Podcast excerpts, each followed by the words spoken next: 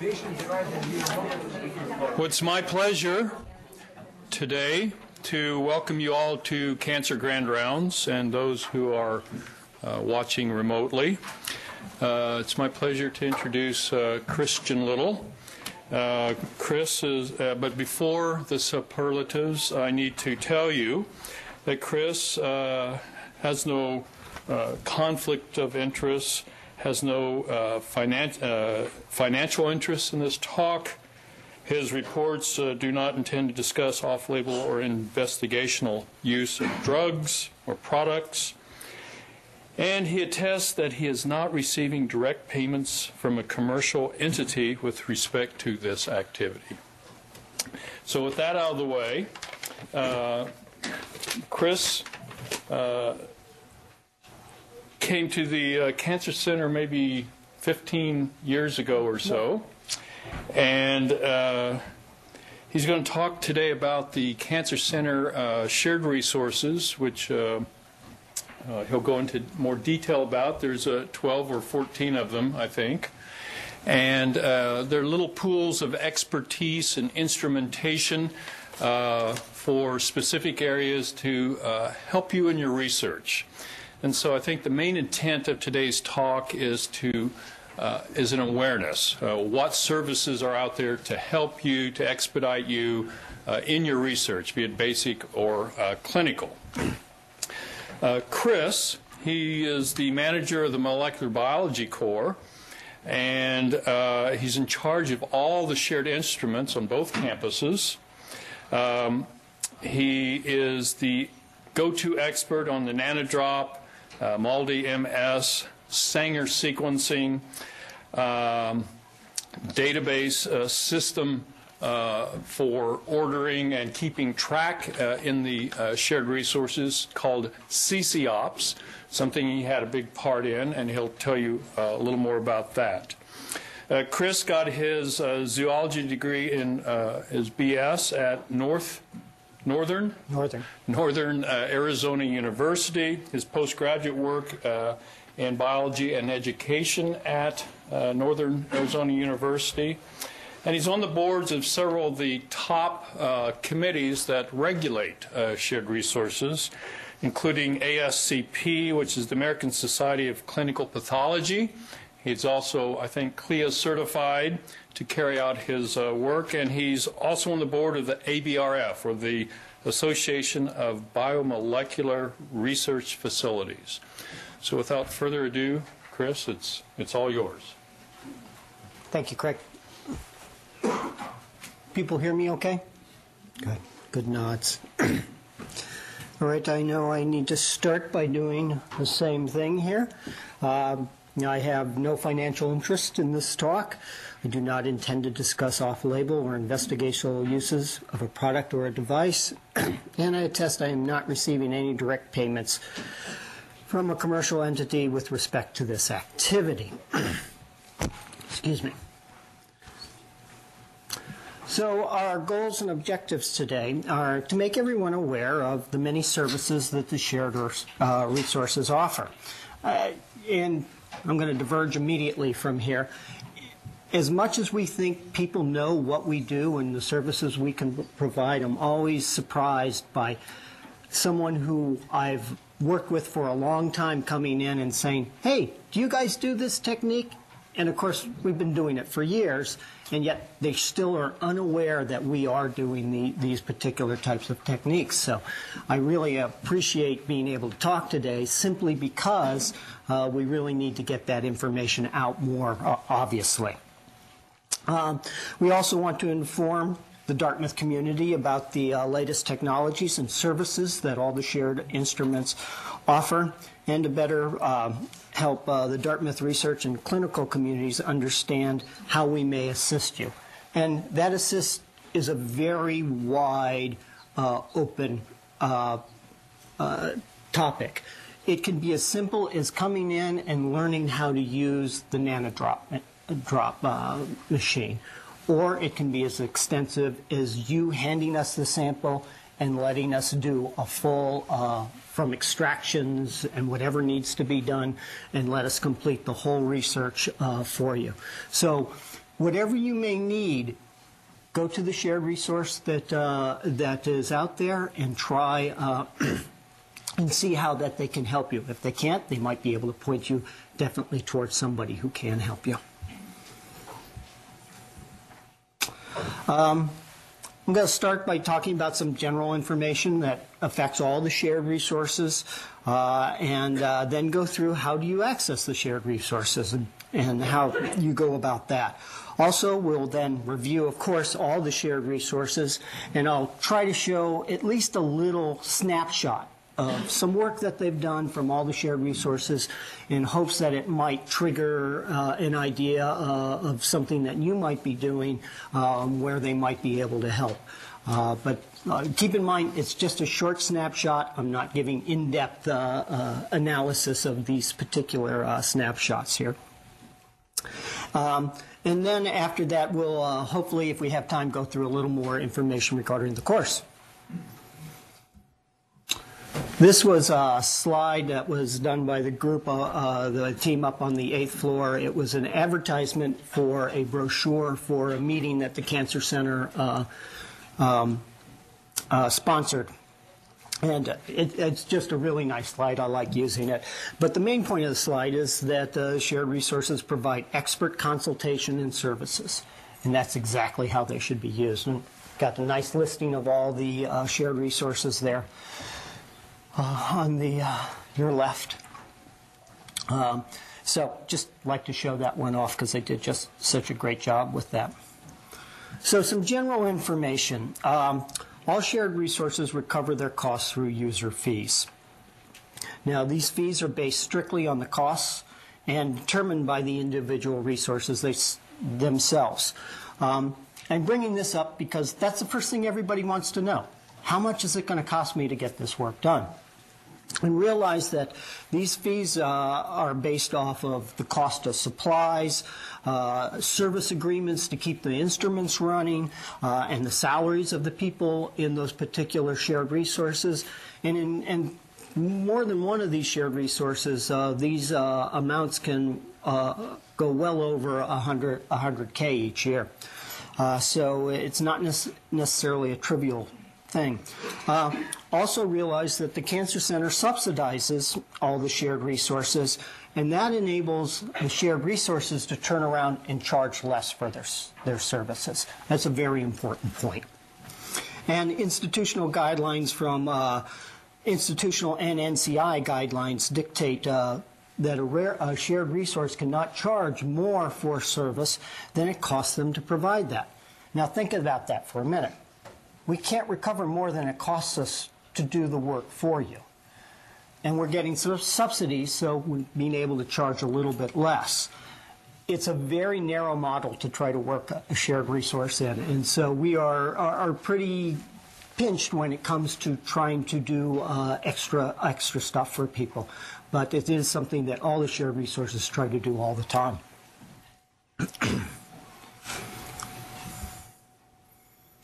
Um, so how do you access shared resources? You come to, this is the Cancer Center webpage. It, uh, once you're on the Cancer Center webpage, you can come to researchers and down to shared resources. And under shared resources, you'll find CCOPS service request system. That's this particular page here. And, um, and what is CCOPS? Well, there's a good description of CCOPS right there. Um, it is Cancer Center core operations, uh, and through that, we use it to submit sample, uh, su submit the samples, uh, to reserve instruments. Everybody uh, may, you don't necessarily go directly through the cores, but you can uh, reserve instrument time on some of the shared resources that are out there. Several of the cores use it for data distributions, setting up places where you can click on and download your data directly and not have them send it through uh, the email necessarily for you. Uh, we do uh, we do use it for administrative control and of course financial management. Now that's a big thing. Everybody knows the string accounts and how uh, long they are and, and how many there are out there. And that's how we have to do our financial uh, um, charging so forth. Um, the uh, believe me, the uh, PI admins that uh, work this this system uh, are amazing because it is very complicated. Now, this system makes it much better than it used to be, uh, but uh, it's still a complicated uh, system upstairs. And uh, again, the team up on the eighth floor does a great job job of that. So what you do when you want to uh, get a CCOps account is you email ccops at dartmouth.edu. You can just type it in, or that's a link there on the page, and just say, hey, I would like a CCOps account. It's really that simple. It, that then comes to three people, myself, Kathy Smith, and Lisa up, upstairs. So one of us will take that request, get you entered into the system by putting in a username, which is usually your first initial and your last name, uh, put together, all lowercase, give you a password, uh, and then send you back that particular information. You then take that and you go to your admin PI, which is usually a financial person in the office there, and they then need to link you up to one of those string accounts to your lab or to your to your PI or whatever accounts you're going to be choosing. Once that link is created, then you can log on to CCOps and make the requests that you want to make. Uh, here is the link again on that uh, on this particular page to access uh, the uh, front page of CCOps. And uh, uh, from there, hopefully you're flying. There are enough people using CCOps out there that people can show you how to do things. But if you do need help, you can email us and ask for help, and we're happy to do, provide that also. All right, we're just about halfway done. Hope you're done with your lunches. Not really. Obviously, this is the meat of the talk here, uh, the review uh, of shared resources and all the different resources there are. For this purpose, and the purposes mainly of this talk, I've grouped them into three groupings here. Um, integrative uh, biology, experimental, and, and the uh, clinical research. And I'm not trying to set up new departments or anything like that here. I just want to try to break this down because there are a fair number of these cores, cores to go through. But uh, speaking of new departments, uh, Chris Amos is going to be starting uh, heading up a new department here. He's also going to be heading up the bioinformatics shared resource uh, coming up here. Uh, this is still being established right now and organized, uh, so we don't have a lot of information to give you on, uh, to you on this. Uh, and speaking, I'll back up a little bit here. I'm breaking all these shared resources down this way so you see management and the people that are in that lab, how you can access that. If you need to get that information later on, I'd be happy to provide that. But of course, it's also on the cancer webpage that I just showed you previously. And some of the uh, services, not necessarily all the services, because there are a lot of services that a lot of these uh, shared resources uh, offer, and I can't get them all on the page and still make it readable for, for everyone. But these are a few of the things that uh, I assume uh, Chris is going to pick up after Jason has left uh, and still provide it, and still is providing.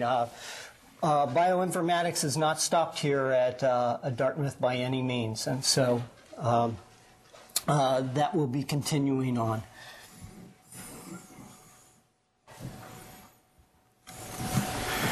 Um, uh, Tor Tostesons is, uh, is uh, the uh, director for uh, biostatistics shared resource that is located on the eighth floor of the Rubin building. You can contact him by phone and email, that particular one. Uh, some of the things that they do there is statistical design and protocol development, statistical uh, data management, and uh, some more specialized methodologies that they do here is the uh, statistical genetics, geospatial analysis, which is embedded within them, and epigenetics. An example of some of the work that they've done here is the Dartmouth Enable uh, 2 randomized trial. And uh, was fir- this was the first to establish the quality of uh, life advantages of palliative care intervention. Um, uh, and what uh, Tor's group was able to do here was a, a novel modeling approach to develop and apply um, more efficient analysis and improved interpretation of uh, some of the parameters that they were looking at. Uh, you can see uh, just a quick look at that. Uh, you can see Uh, intervention, people receiving palliative care were in the green, and uh, control groups not uh, were in the red there.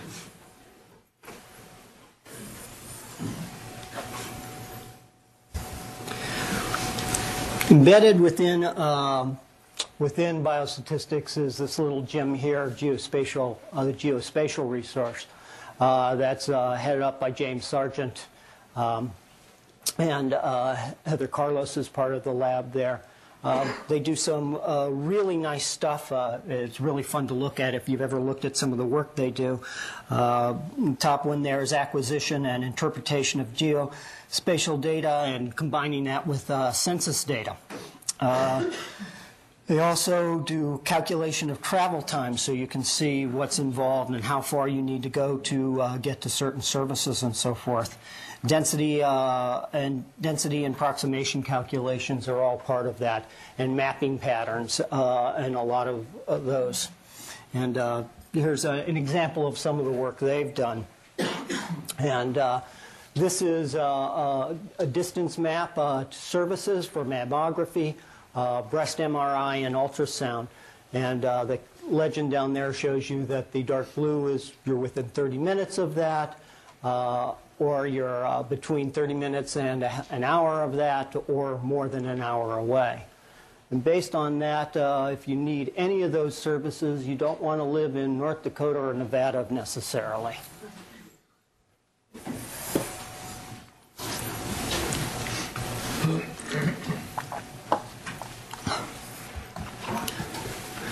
Uh, genomics and molecular biology. You might recognize some faces in there. Uh, Craig Tomlinson and uh, Joanna Hamilton are heading up the uh, genomics portion of this, and Yolanda Sanchez is uh, uh director of the molecular biology in part. Um, lots of things that are, are offered through that. Experimental design, of course, especially when you're into genomics. You don't want to walk in, up into genomics and hand them a sample. You want to sit down and really plan things out because these are complicated data uh, situations. And you want to have that all worked out and planned out well before you get into those particular types of studies. So it's always best to contact them and uh, set up a meeting before you start, start any of those types of studies. Uh, doing uh, microarrays and deep sequencing with the ion torrent, of course. Uh, the Illumina they can send out, uh, even though we don't have one uh, in the research labs here. That is something we can send out because we do have agreements to send that out to other groups. So don't assume we don't have contacts out to do uh, some of the other work. Matter of fact, if somebody needs to do some PacBio runs, we have those contacts too. So there are things that we can, uh, can do even if we don't have that particular instrument here on campus. Obviously, data analysis and bioinformatics. Uh, Jan and uh, Carol uh, are involved in that. They'll be moving over to Chris's group for the most part as they're restructuring that. Uh, initially, they were embedded with genomics. Uh, also, uh, you know, uh, in molecular biology, we're doing the Sanger and genotyping. Nanostring technologies, great stuff. I'm a big believer in nanostring. That's really interesting stuff. Clean, nice, easy to use data. Um, and uh, that's it's a lot of a lot of fun to uh, run that in quick turnaround times. Um, also, laboratory services. This is walk-up type equipment. The Qubit is here in Rubin. Uh, nanodrops in both places. qPCR uh, machines in both places, and all kinds of imaging all over the places that are are covered uh, through uh, the genomics and molecular biology. Now, uh, location, genomics is here in Rubin on the sixth floor, and uh, the molecular biology uh, core is over in Remsen at the medical school. Uh, we're on the second floor, all the way down right before you go into Gilman. Sometimes we're a little hard to find if you're trying to locate us over there.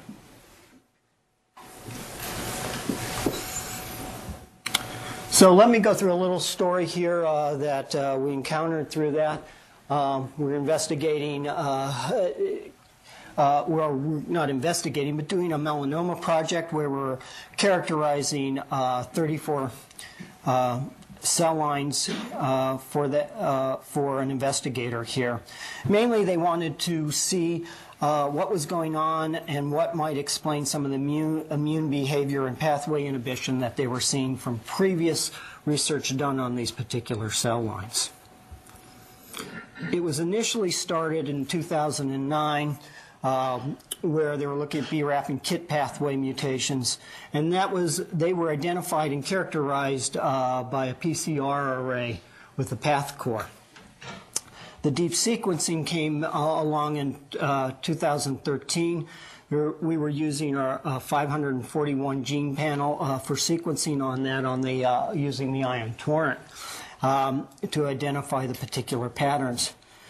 One particular cell line, the one listed up here uh, at the top, uh, uh, was initially identified as having a 21% frequency in the, this particular cell line, but when it was done with the deep sequencing, it was shown that uh, we were seeing about a 65% cell line uh, percent uh, um, frequency of that particular mutation.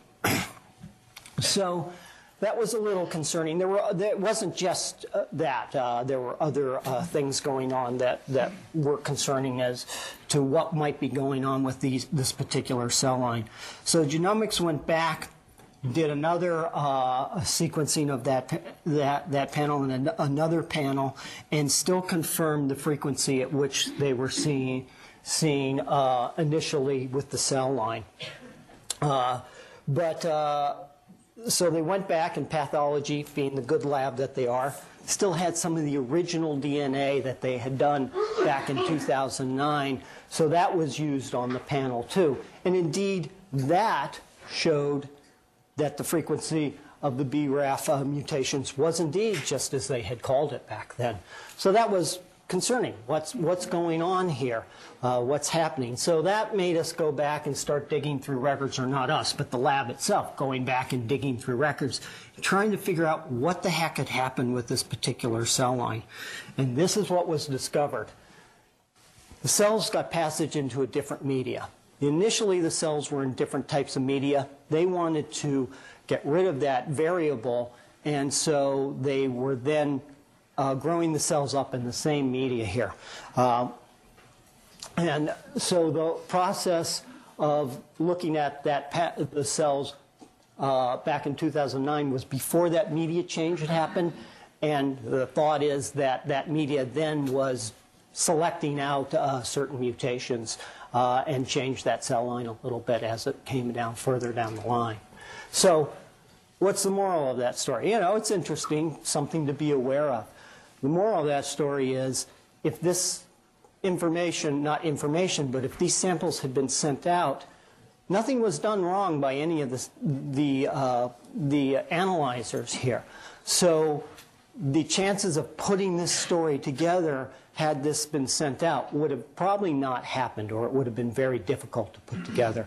But by keeping things here in-house, uh, you've got that extra attention and the care that the shared resources do care about, about the type of uh, work that you're doing and, and, and uh, that we're all doing together.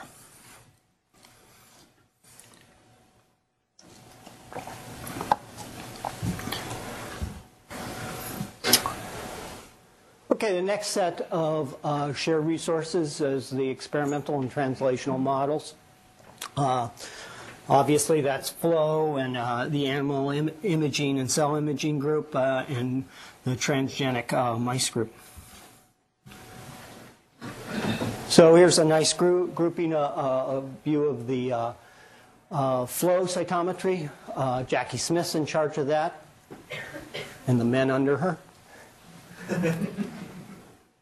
We tease her about that a lot. Uh, they're located, actually, they're located in several locations uh, throughout uh, Dartmouth campus, mainly up on Rubin 710, but of course, there are facilities over in the flow uh, cytometries over in the Borwell on the third floor, and there is a flow uh, uh, machine over in Remsen 516 also. Um, Without being said, of course, they do immunoassays and flow cytometry. Instruments that they have, the 11 color, uh, uh, cell sorter and uh, 10 and 8 color uh, cytometers that uh, can be used. Uh, you can see some of the clinical trials that they're doing here also right now.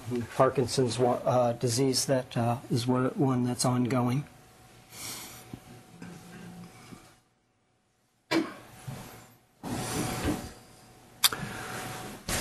So if you do uh, some flow in particular with the T cell, uh, I am not the T cell, but with a flow, this is the type of uh, data you will, might see. This particular one was T cell trafficking in a mouse melanoma and the expression of the CXCR3 uh, gene on the CD8 positive T cells and how important that was in lung metastasis.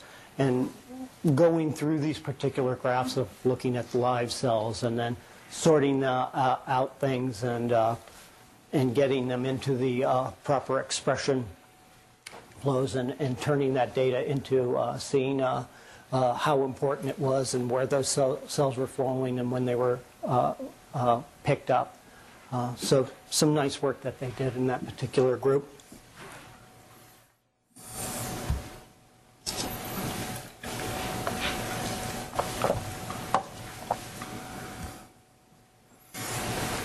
Now, if we look at the transgenic and uh, genetic construct, Steve Fiering's in charge of that. Uh, you'll see that DartMouse has moved up underneath uh, uh, Steve. Uh, and so they're, they're doing quite a lot of things these days. Uh, you have your transgenic mice, of course, the background planning, generation of germline chimeric mice. Obviously, you don't want to read through all of these. Um, surgery and technical services that they offer, and uh, speed congenics.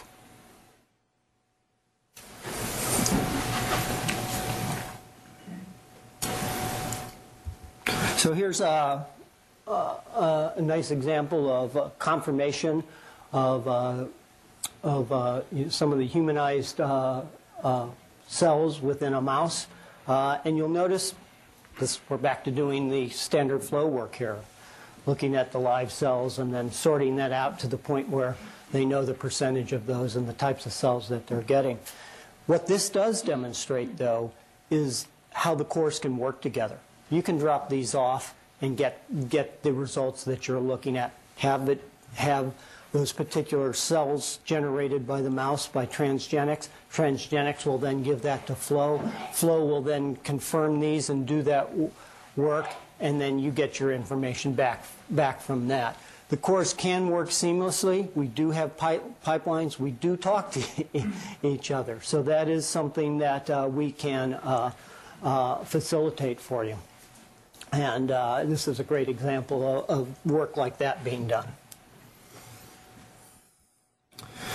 So uh, this is a quantitative trait loci map uh, that uh, that uh, DartMouse uh, might generate for uh, someone looking at mapping of the uh, uh, F2 mice here. Uh, just a really nice way to look at this, and that's exactly how they present this. This is made for good visual information for the research, and it's easily easy to interpret. So if you're looking for a particular linkage between some genes and you know basically where they are, that's a quick, easy way to figure out if this is a mouse that's uh, going to be able to uh, to help you or not in this. But it's also visually fun to look at.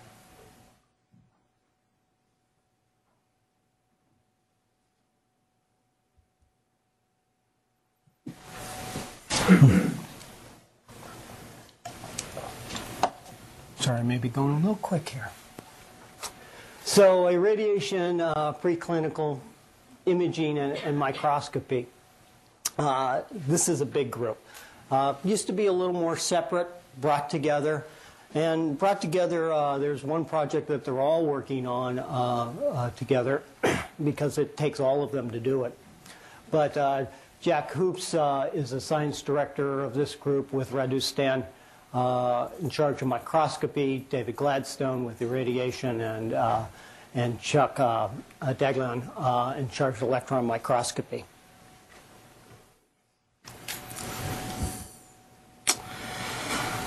So uh, irradiation and animal imaging, this includes both small and large animal. lots of fun, fun toys to play with within this particular one.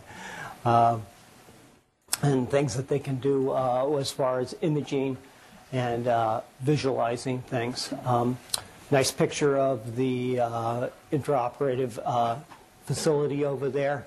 And up in the corner there, you'll see that I have a nanoparticle. This is a project working with a lot of nanoparticles um, and targeted therapies uh, that involves all the imaging cores because uh, it needs the expertise of all of those. So uh, I did throw a quick diagram of that up in the corner because it does take all the cores. It takes EM and, and CT and ultrasound and histology and immunochemistry. Everybody's working with this particular um, particle. Also wanted to show you some other images that they do. Um, this is a nice image here, uh, the one on the uh, left, on your left, uh, demonstrated for the first time uh, the ability to visualize uh, surface-based radiation dosage uh, during the radiation treatment itself. That particular is a, you might see it's a dog jaw. Probably make that out pretty easily. It's a very clear, nice image, pretty stunning.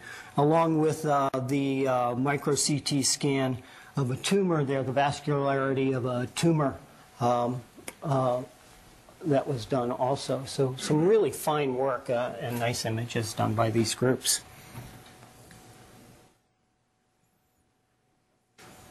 To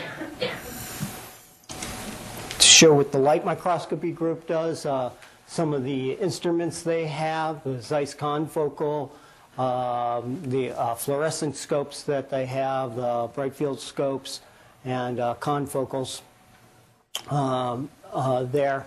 Uh, nice uh, image up there of uh, the very low density lipoproteins that you can see in red um, using the confocal scope.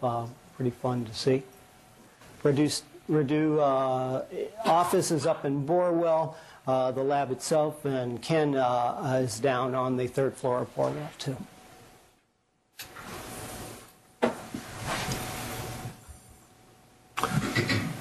Electron microscopy, you can uh, see the uh, SEM and the TEM scopes that they have available there, an older confocal too.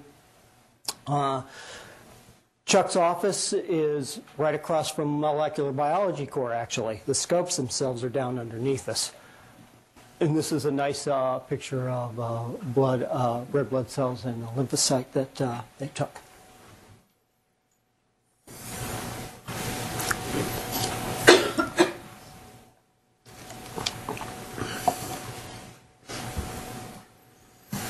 Clinical research, uh, uh, trace elements and uh, clinical pharmacology and pathology.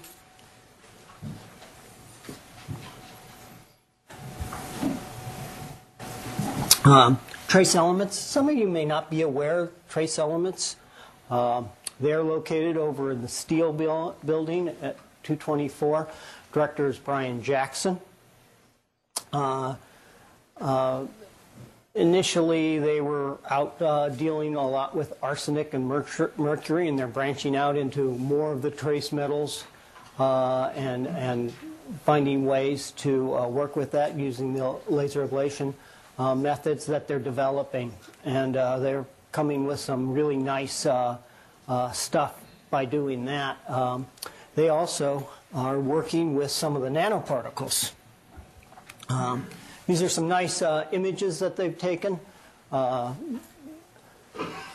particular one on top is localization of the cl- uh, colloidal silver uh, on a dermal section that they looked at, and uh, copper distribution in a, a rat brain uh, section of that.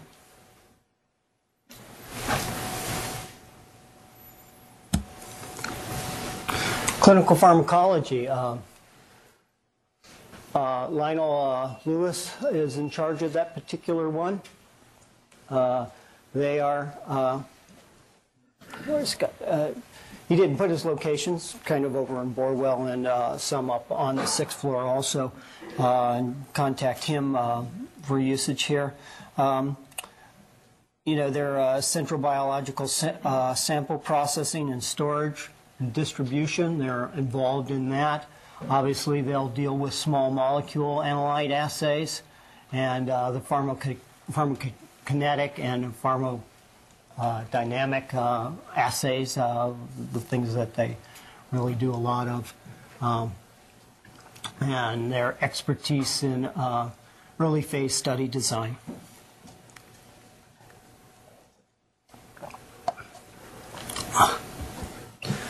Now, these were some uh, troubleshooting studies they did uh, where they were able to uh, actually find some problems before they got into their uh, PK studies uh, that they were planning to do initially.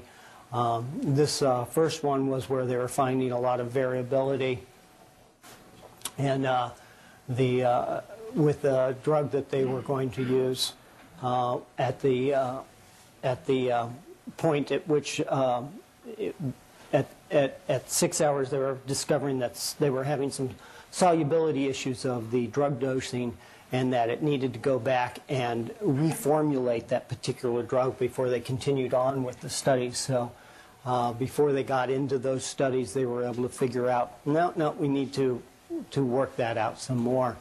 And uh, uh, along the same lines, uh, uh, with the uh, FAS inhibitor compounds. Uh, this was something that they were going to uh, do, but they realized that it was not soluble uh, in, uh, in the plasma, and uh, they needed to go back and uh, figure that one out some more before they initiated, because PK studies are expensive. Darcy tells me that uh, this is something that they've just recently finally worked out, and they're about ready to continue those studies some more.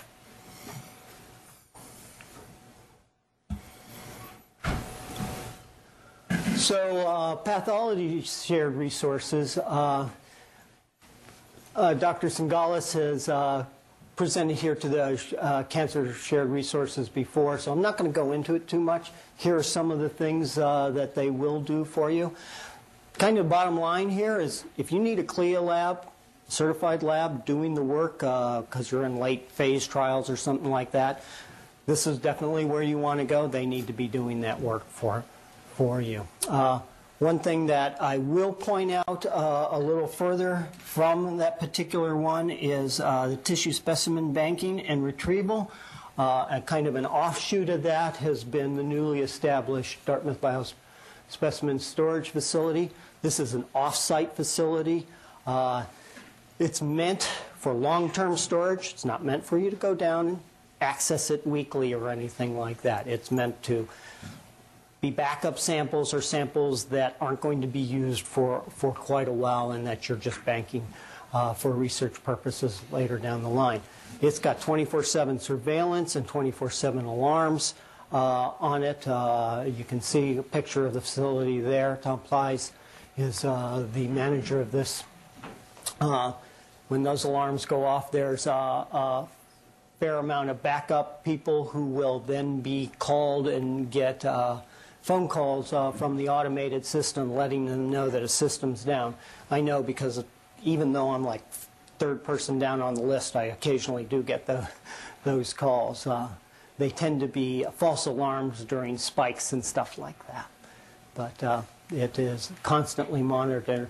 And, you know, good practice, of course, to save those precious specimens to get them split and off-site at times.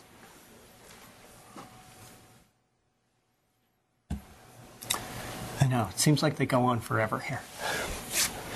Chemistry shared resource. This is under development right now. That is, except for uh, the uh, biochemical binding assays using the uh, Biacore uh, instrument.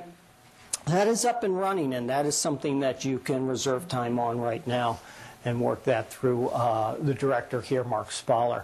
He is just putting this together, uh, is planning on doing some small molecule and, and uh, peptide synthesis, um, looking at, uh, you know, designing some uh, screening services, depending on what people need.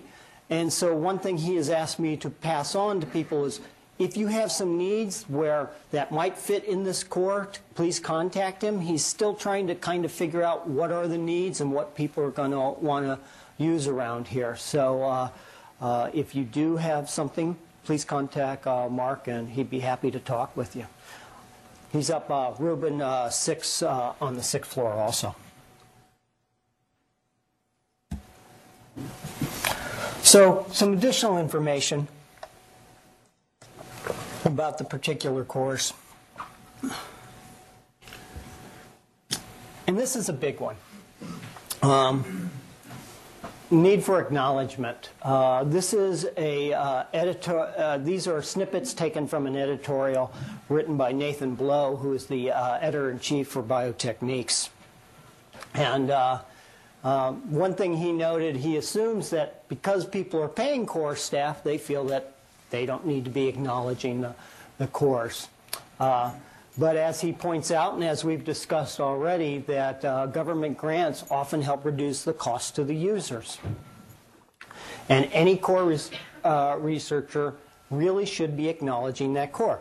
That means from the simplest thing that you do in a core. If you go up and you use the nanodrop machine, you should be, when you write these papers up, you should acknowledge that you use some core equipment. That is extremely important when it comes back to funding for the Cancer Center.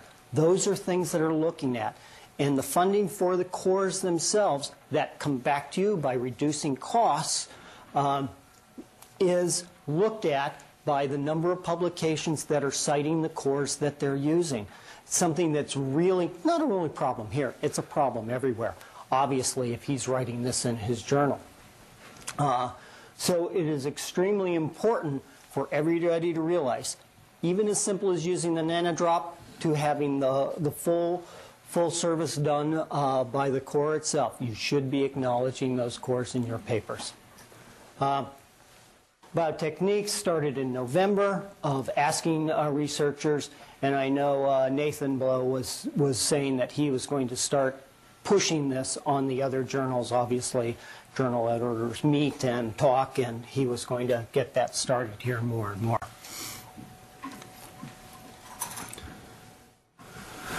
So, shared resource affiliations. Um, obviously, there are more than just these particular two here. Association of uh, Biomolecular Resource Facilities, ABRF, having our meeting here at the end of this month in St. Louis. Uh, this is an international meeting that a lot of the shared resource personnel uh, are either members or go to or have gone to before. This is where we do our networking. This is where we uh, connect with other core facilities. These meetings are focused on core issues and what other cores are doing to reduce costs, what instrumentation they're bringing in, what instrumentation they're getting rid of, uh, management issues that we have to deal with, and funding issues. So these are very important meetings for us, uh, um, and especially when it's relating directly to the course.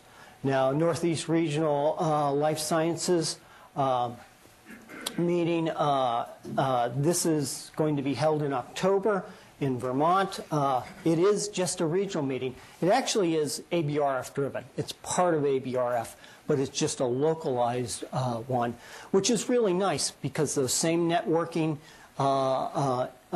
situations are strictly related to the Northeast, and so we can uh, build those ties and, and, those bonds, which is important when you want to run something that we may not have here, and so we may know we know who to contact and where to go and, and uh, what you can do, do to uh, get some other things done. Within those groups, uh, there are some people here that, at ABRF. Uh, they have these uh, research groups. What the research groups do is um, they evaluate uh, uh, certain analytical techniques and methodologies and establish good uh, practices. So they'll do some sort of research each year and then present that at the meeting. Now, uh, members of that, Alan Bergeron's uh, a member of the flow cytometry group uh, uh here. Joanna Hamilton's part of the DNA sequencing research group and just has recently been asked to be on the next gen sequencing study. This is a big study that's doing a benchmarking study. She's the uh, lead person running the uh, Ion Torrent uh, uh, for that benchmarking study. So they're looking at human exomes and, uh, and bacterial genomes to establish uh, what type of results you're going to get, how that compares to other platforms, and uh, what you can expect for that. So that's uh, uh, a, a big study that, that's just going on and, and, quite exciting for her to be on. I'm part of a nucleic acid research group uh, there. Uh, we're looking at um, uh, immunoprecipitation and next, next gen sequencing and how fragment size and sample concentration is affecting that and, and establishing uh, uh, recommendations for that. Also, uh, I am Northeast Regional. Uh, I'm part of the organizing committee for that particular meeting and currently acting as its treasurer. Don't know why I did that.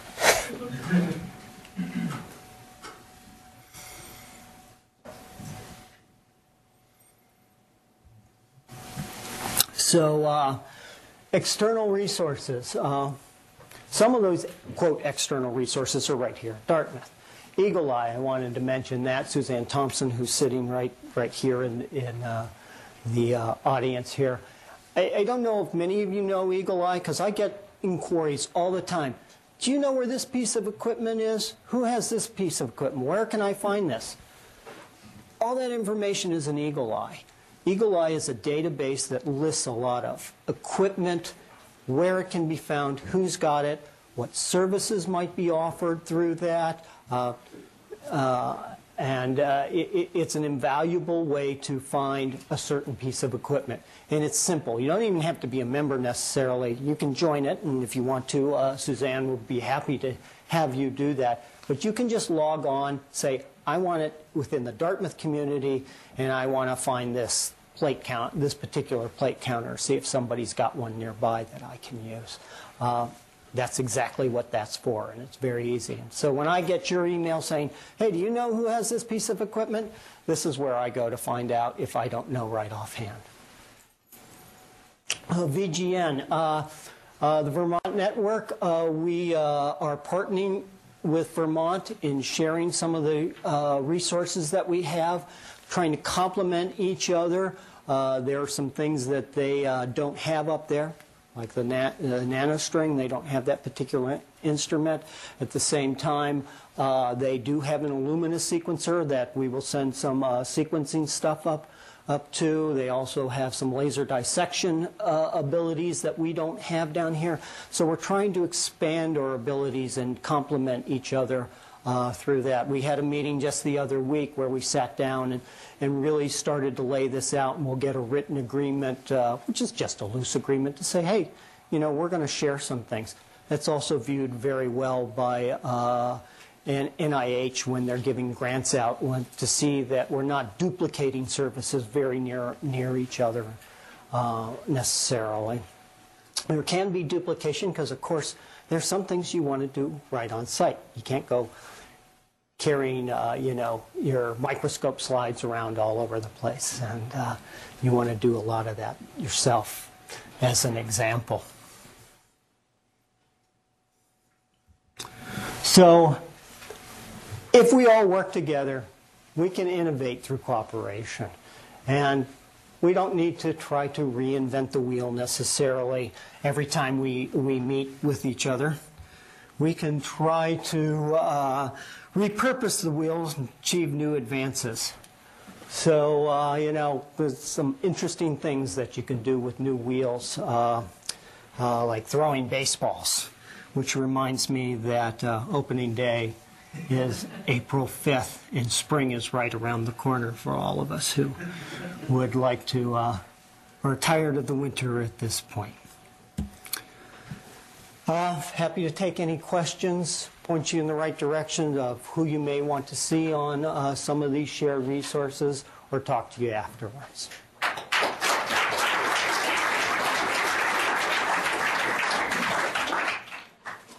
So, any questions for, uh, Chris regarding shared resources? what uh, they might do for you.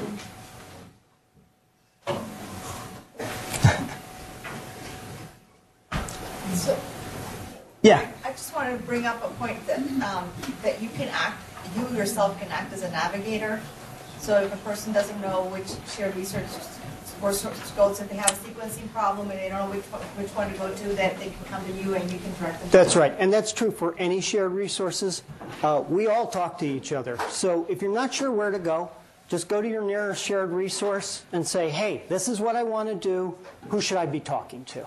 And we can uh, help point you that way. Obviously, the website will also help a bit that way, uh, way too. Yes, Suzanne? Eye. And Certainly go on. it- that's right, eagle-i will, eagle-i is good for equipment as well as a number of biomedical resources. I Encourage you to give that a try.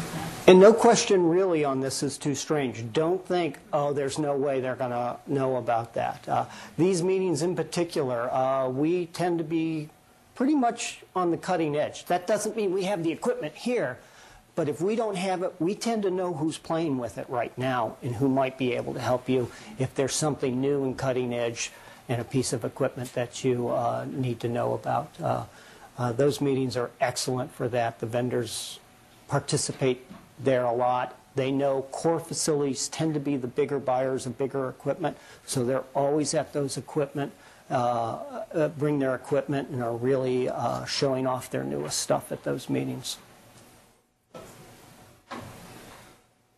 Okay, thank you very much.